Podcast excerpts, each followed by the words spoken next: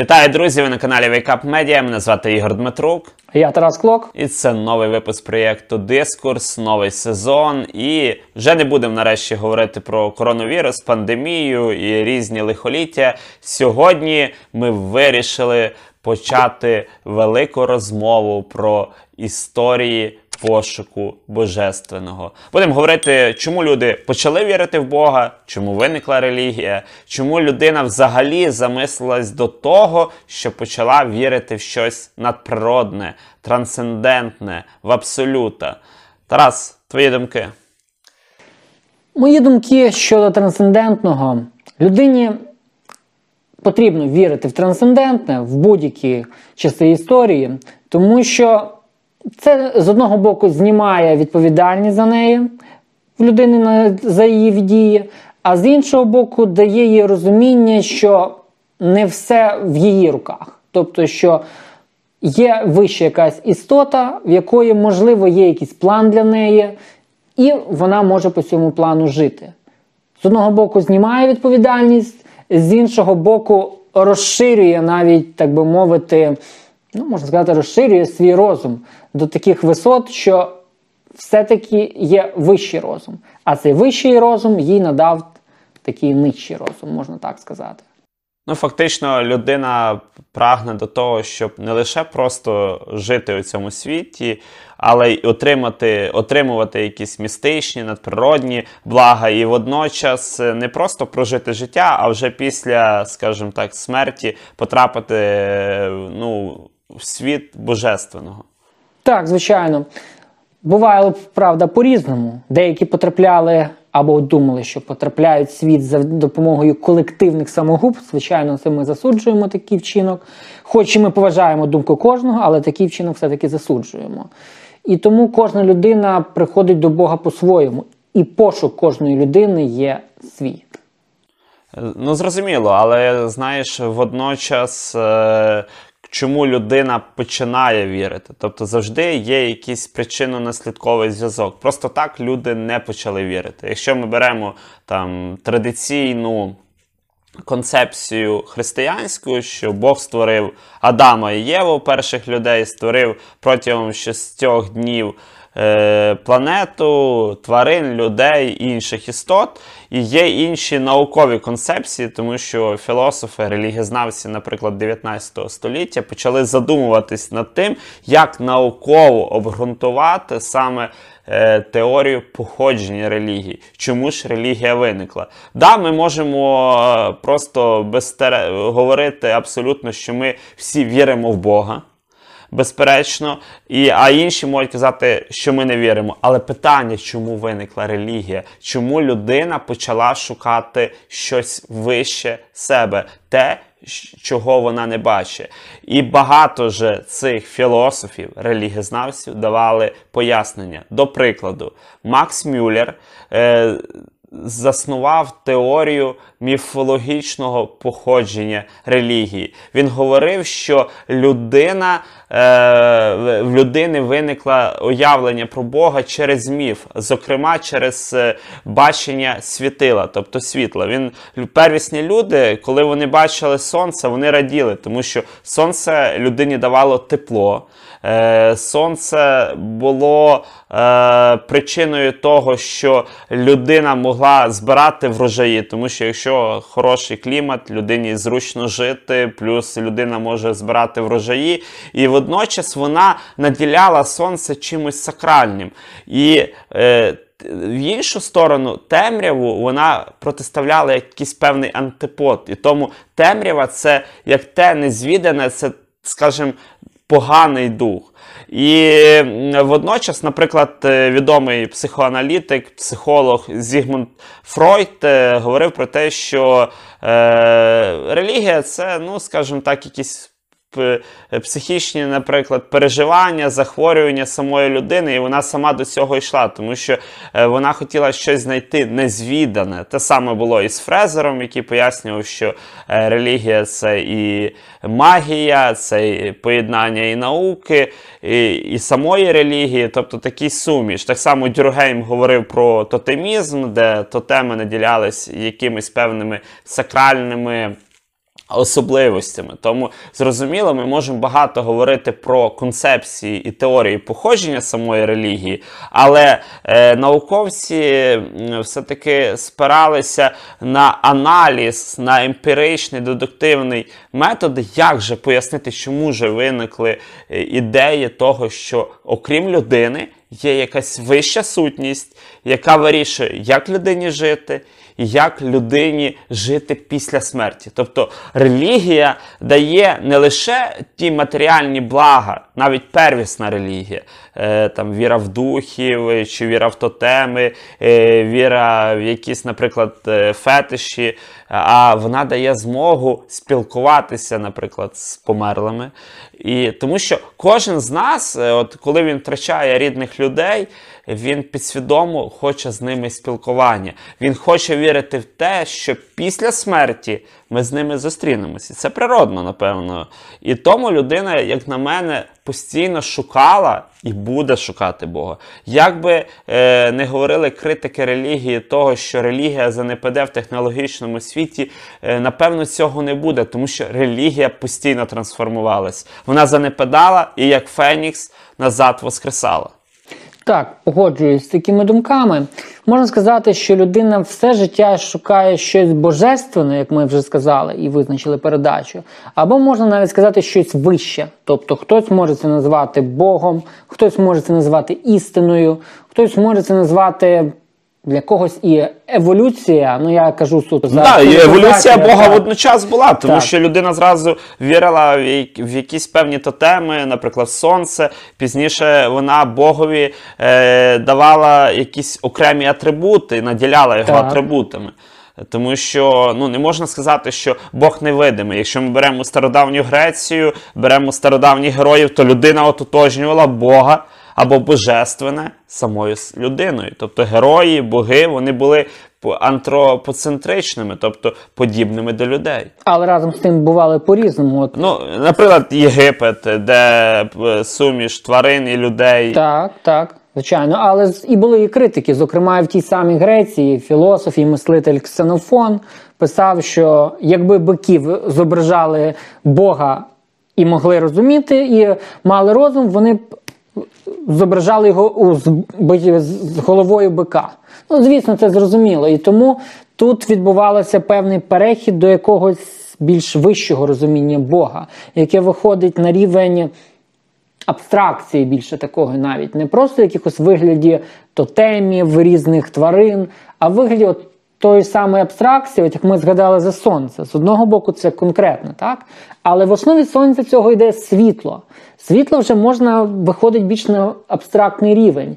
І воно, воно нас нам, це в таку тавтологію, вибачте, світить як з первісних релігій ми беремо світло, так воно і поширене і в античній філософії, зокрема, навіть філософії, і згодом і в містичних, наприклад, середньовічних містиках. Екхарт, е, е, наприклад, Талер і так далі. Роттердамський Так. і інші. Але з іншої сторони, от е, ти правильно відмітив філософія. Філософія, виникаючи, вона не стає антиподом релігії. Навпаки, вона е, більш, скажімо, краще е, обґрунтовує релігію, тому що до філософії існував такий своєрідний міфологічна рамка, якою людина не виходила. Філософія же відкрила нові горизонти мислення самій первісній античній людині, і водночас вона задумала не тільки, щоб людина думала, що є першоосновою. Це теж, наприклад, перші е, філософські уявлення про архе, першооснову, це теж і мали якісь певні елементи чогось е, надприродного, того, що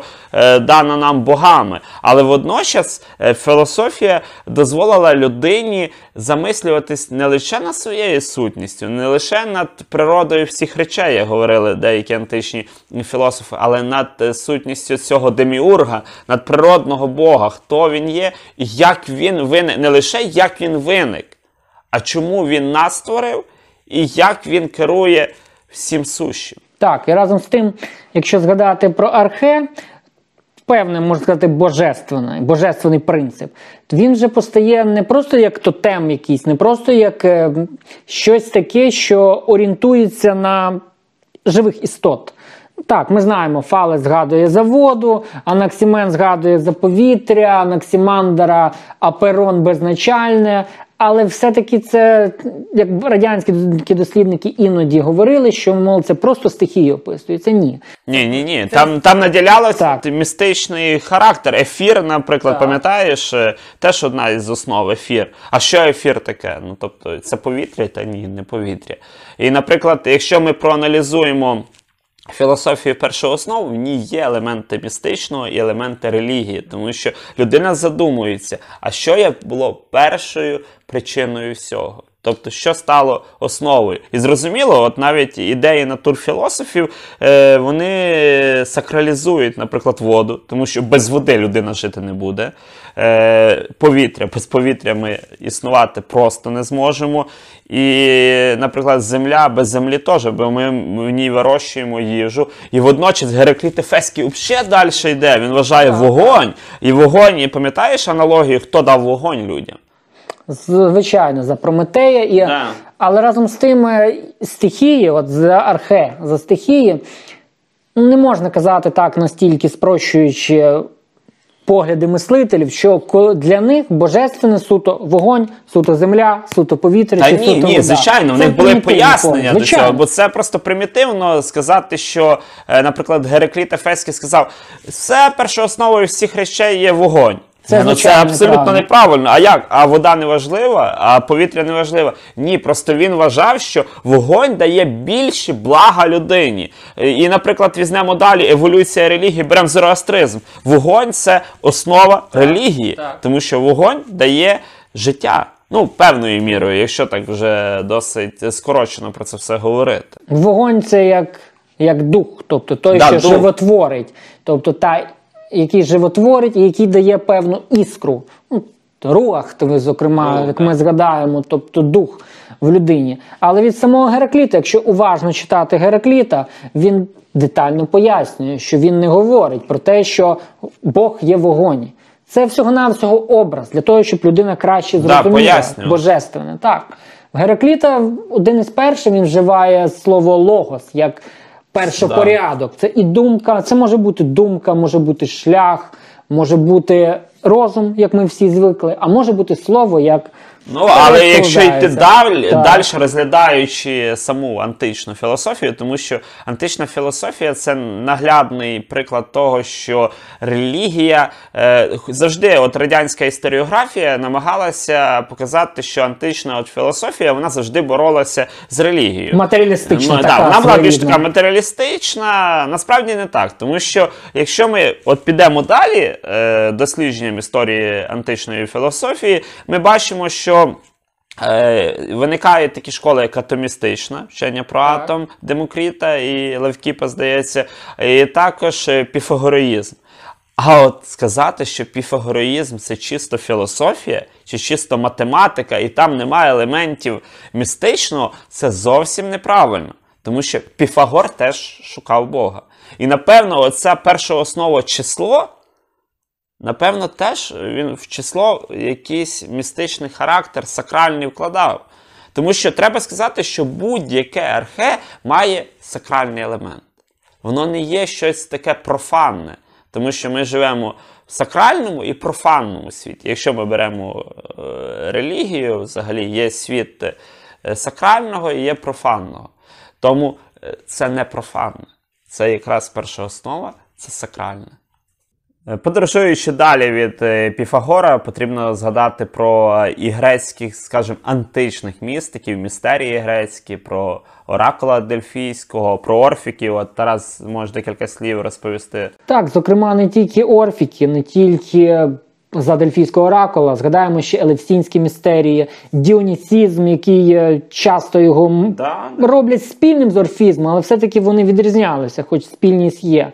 Тобто, от багато із дослідників знаходять спільність елементів, хоч, можливо, це не так, як спільне, в Піфагорейський союз і в Платона, як те, що вийшло, називаємо так, із орфізму і діонісійства, і грецьких деяких містерій, і сформувалося в щось е, по-творчому нове, можемо сказати, зокрема як Платона.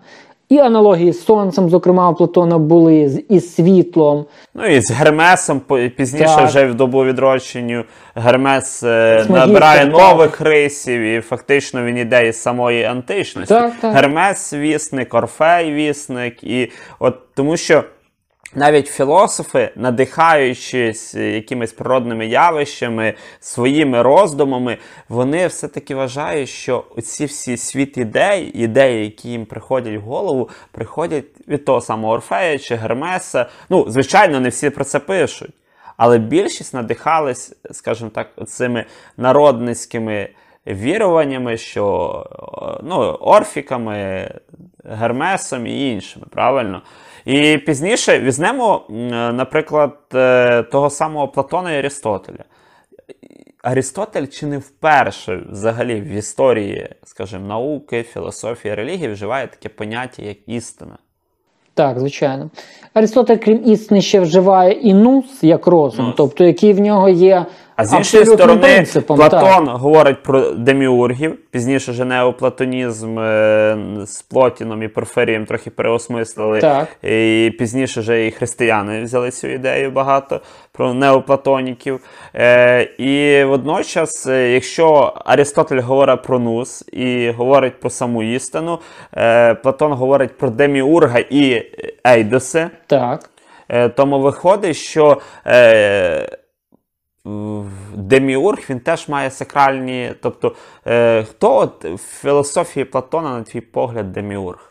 Ну, в філософії Платона тут цікавий момент. Чому Платон шукає саме от, е, такий вияв божественному? Чому йому не взяти, наприклад, Зевса і почати аналізувати? Деміург по Тімею він не є вищим Богом. Він вже творить із матерії і творить із ідей. А якщо по пізніх Платонах діалога брати, О, важливо, ідея. ідея, так. Тому що ідею Бог дає людині не просто, як там, якщо ми люди поклонялися Артеміді, щоб добре вполювати було, чи е, дякували Діонісу за хороший врожай вина, чи іншим богиням чи богам. Але Деміург дає людині, на думку Платона, ідею. А ідея породжує річ. Ну, певно, матеріалізується в щось. І ці ж ідеї творять не лише щось матеріальне, а й концепти. Пізніше Платон пропише і держави, концепції формування держави, теорії походження держави. Це дуже важливо насамперед. Це, е, скажімо так, своєрідна, своєрідні сходинки між божественним, світом ідей. І світом творення матеріального світу, тобто ідеальної, ну скажімо, ідеальної держави. Ну так, звичайно. Але разом з тим, якщо ми беремо на пізних діалогах Платона, то Деміург постає не найвищим принципом. От в Платона єдине якраз. Оце і воно є най, найвищим принципом, що потім розширив неоплатонізм, його єдине буття. Тут ми бачимо, коли матеріалістичне уявлення про богів, ну, умовно ми так назвемо, воно виходить на вищий абстрактний рівень, зокрема, як в перших, е, зокрема, натурфілософів, не люблю це слово, але назвемо їх так. І в Парменіда шлях доксу, Да, да, да. шлях мнення російською мовою, гадка українською, і шлях істини, коли виходиш на вищий рівень абстракції, і тоді перед нами являється буття єдине, яке не має, яке має матеріальний прояв, але воно не є лише Да, матеріальним. виходить, що от ідея Платона про сакральне, вона виходить за межі е, бутафорного уявлення давніх греків. Тобто їм не важливо, я, і Платону не важливо, яким був Зевс. Так, безумовно. Чи він там накачаний, чи е, цею, як то, з громом, з блискавками, чи там на колісниці їхав Арещі на коні. Це не важливо. Важливо, що дає в плані інтелекту і внутрішнього світу сам той самий Зевс. Ну, тобто, не Зевс чи Деміург, там цей.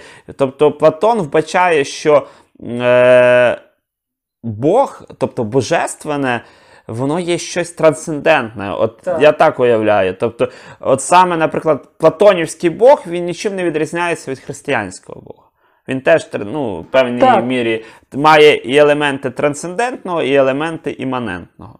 Тобто так. Тут ми можемо сказати, що людина, як в будь-яку епоху, як шукала Бога, Нижчий рівень, називаємо так, це коли вона шукає чогось матеріального, яке з руками, ногами вислухає і допоможе. А вищий рівень це коли вона виходить на певний абстракційний принцип, і Бог стає вищим розумом.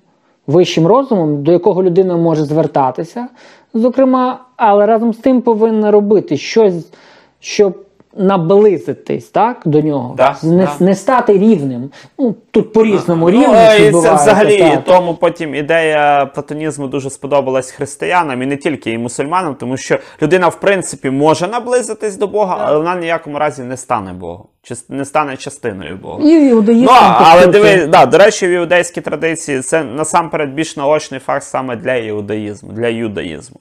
А от е, ідея Муса е, Арістотеля і ідея істини. Як ти вважаєш, істина для Платона це істина власного життя, що людина вбачає пізнає істину, чи істина от, це ототожнення божественного? Ну, Тут можна сказати, як і згадує і Геракліт раніше до Платона, що є як малий розум, наш Да, розум, і є великий розум як логос. Але людина тоді зможе мислити правильно, коли вона, ну, скажімо так, ем, буде резонувати. Її буде нижчий розум, він буде резонувати із чимось вищим, із вищим цим логосом. Ну так, бо тому так. що слово логос, е, воно має чимось однозначно резонувати. Е, ну, поїхали далі. Давай відлітаємо, Відлітаємо. вже від е, античної Греції, влітаємо е, в стародавню Індію. Індія, на відміну від е, античної Греції, стародавня Індія завжди в науковій історіографії, в історії філософії, в історії релігієзнавства ототожнюється з концепцією релігійно-філософська система стародавньої Індії. Тобто більшість дослідників, науковців вважають, що в Індії не було такої, як самостійної філософії, яка відмежовувалась від релігії, і не було самостійної релігії, яка відмежовувалась від філософії. Але важливо згадати, важливу ремарку, сказати, що історія, скажімо, божественного в стародавній Індії можна поділити на два класи. Перший клас це ведична філософія і неведична філософія. Неведична філософія це ті концепції, які не підлягають філософсько-релігійним уявленням брахманізму. Що таке неведична філософія? Це представники особливо трьох.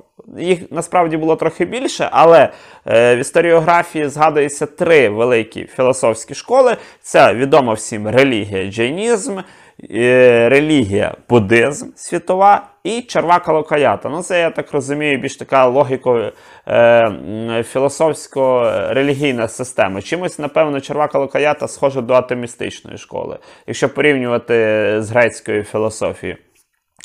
В свою чергу, шість інших е, ведичних шкіл, там як Санхя, Веданта. Міманса, Няя. Е, Вайшешика. Да, Вайшешика і інші школи, вони по-різному бачили божественного, але вони сходились до того, що е, важливим моментом осягнення божественного є ритуальна практика і, власне, сакральні тексти. На що неведичні філософські школи, взагалі, наприклад, якщо ми беремо е, буддизм і джайнізм, в них як такого Бога немає.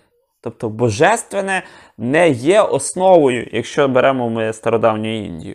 Божественне відходить, е, скажімо, в небуття як таке, але божественне, е, божественним наділяється просвітлена людина. От нірвана це є осягнення е, або навіть прийняття божественного. Так, але разом саме божественне все одно воно є, тому що як людина досягає мокші, звільнення, Да, просвітлення, нірвани, от саме Ну, ця... мокша це вже ведичні філософії. Так, це ведично, так, якщо беремо. Але все-таки от вона часто от- ототожнюється між Нірваною, наприклад.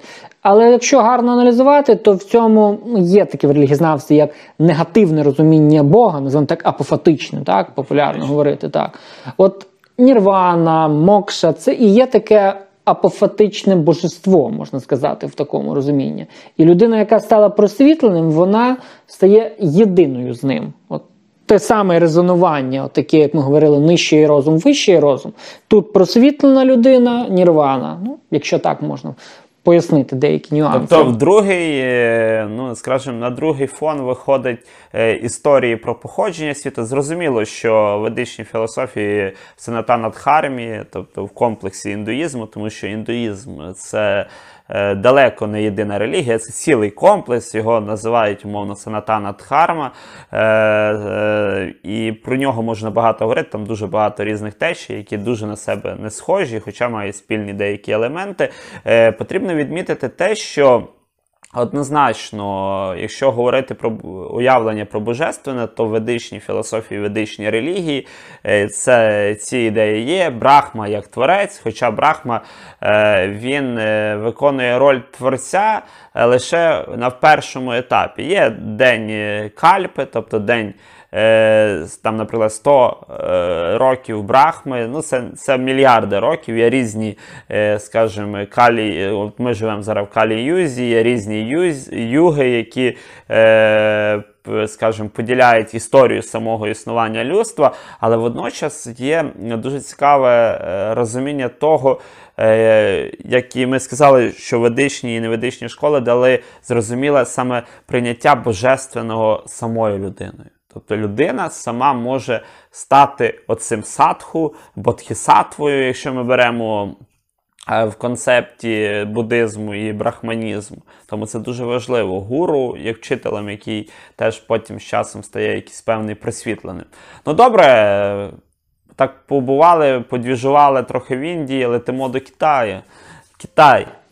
Дуже цікава країна і цікава своїми поглядами, яка також мала свої школи, і також їх не зовсім називають філософськими. Скоріше, це, ну, це синтез навіть не тільки релігійно-філософський, це, Це можна навіть сказати. суспільно-політичний синтез. Тобто, Суспільно-політично релігійно-філософська Да, бо то, насправді, так от якщо розглядати е, історію, ну я не великий фахівець в історії стародавнього Китаю, але якщо його розглядати, то насправді дуже важливо там, в принципі, поняття божественного не настільки є фундаментальним і важливим. Да, там небо, воно відіграє роль е, там Хуан-Де, там рі, різні були назви різних божеств, але божества ну, це в принципі як от є термін, здається, ками, е, міні-божества, якісь там родові, де люди поклоняються. Важливо поклоніння власне предкам.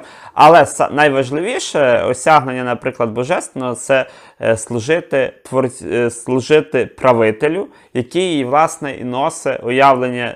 Має оє- частину цього божественного, як і пізніше, наприклад, в Японії, е, те, що імператор є е, цим е, нащадком богині Яматарасу, богині Сонця. До речі, теж ці солярні різні культи вони були популярні по всьому світу. Так, звичайно, от можна також в Китаї простежити певний рівень, називаємо так, суто практичної релігії, в такому практицизмі, називаємо так. Це от переважно звідси виходить і конфуціанство, і переважна більшість, яка імператора ототожнює із божеств, із божеством, і цінує найбільше шанує небо. як е, Да, небо це Так. Але разом з тим, от ще один пласт в Китаї є рівень, називаємо його так, даосизму. До речі, Так. цікавий момент, що от сучасні дослідники вважають даосизм не єдиною в традицію, а вважають, є такі, є таке розуміння, що це були різні, різні течії, різні ордена, називаємо так, різні спільноти, які згодом тільки, коли було уніфіковані релігії, Китай не має терміну релігію, то це ми так називаємо. Коли було об'єднано, тоді вже все було, було Да, да, да, бо тому що от якщо проаналізувати, наприклад, конфесіанство чи китайську народну релігію і даосин, це зовсім протилежні насправді. Тому що дао це пошук шляху, а конфесіанс це сила, це енергія, це важливо служіння, це добробут. Власне, Е, чому, наприклад, конфесіанство сьогодні дуже добре втілилося, наприклад, е, в Кореї. Китаї, тому що воно досить практично. Воно дає основу, як правильно жити. Даосизм дає людині знайти е, можливість знайти власний шлях. Власне, дао. Тобто можна дао порівнювати з нірваною, ну це не дуже коректно, але це те, що зовсім не схоже на те, що було в всьому стародавньому Китаї. Тому що ідеї Лао Цзи дуже часто протилежні ідеям е, Конфуція. Хоча Так. вони, якщо беремо історіографію, вони Лао Цзи і Конфуцій це були сучасники. Якщо ми водночас дивимося, порівняємо Будду, Сідхарку Гаутаму історичного і Лао Цзи, от у них є більш є спіль- перетини, спіль- спільні. І, власне, потім дзен-буддизм і виник чань в Китаї. Навіть із, із християнських дослідників, назвемо Олександра Меня, його працю Да. «Врат молчання, він, порі, він порівнює місти, назвемо його містицизм Лао Цзи і містицизм Гаутами, зокрема, якщо ми беремо Будди неводичні, і містицизм, наприклад, Упанішат. Тобто є певні схожі паралелі. А от як ти згадував за Конфуція, саме, зокрема, ну, звичайно, в Дао Де Лао Цзи, текст, який начебто написав Лао Цзи, який згодом був, звичайно, Ну, це те саме говорити, Так. що Лунь Юнь написав Конфуцій. всю кон- да, бесіди і настанови Конфусі, чи весь е, е, канон. е, ши- це за декілька да. століть після Так, їхньої це ну, смерті. ну, насправді ні, але це все на основі власне цих ідей. Ще цікавим згадати те, м, от ми згадали за Лао Цзи і Конфуція, от саме в тексті Джоанзи, який також приписується внутрішні глави, так звані Джоанзи, зовнішні його учням, там є чітке протиставлення Конфуція, Лао Цзи і Конфуція і Даосів, де Конфуцій е, в такому на рівні такому нижчому більше практицизмі якомусь. А от Даоси і Лао Цзи йому показують справжній шлях.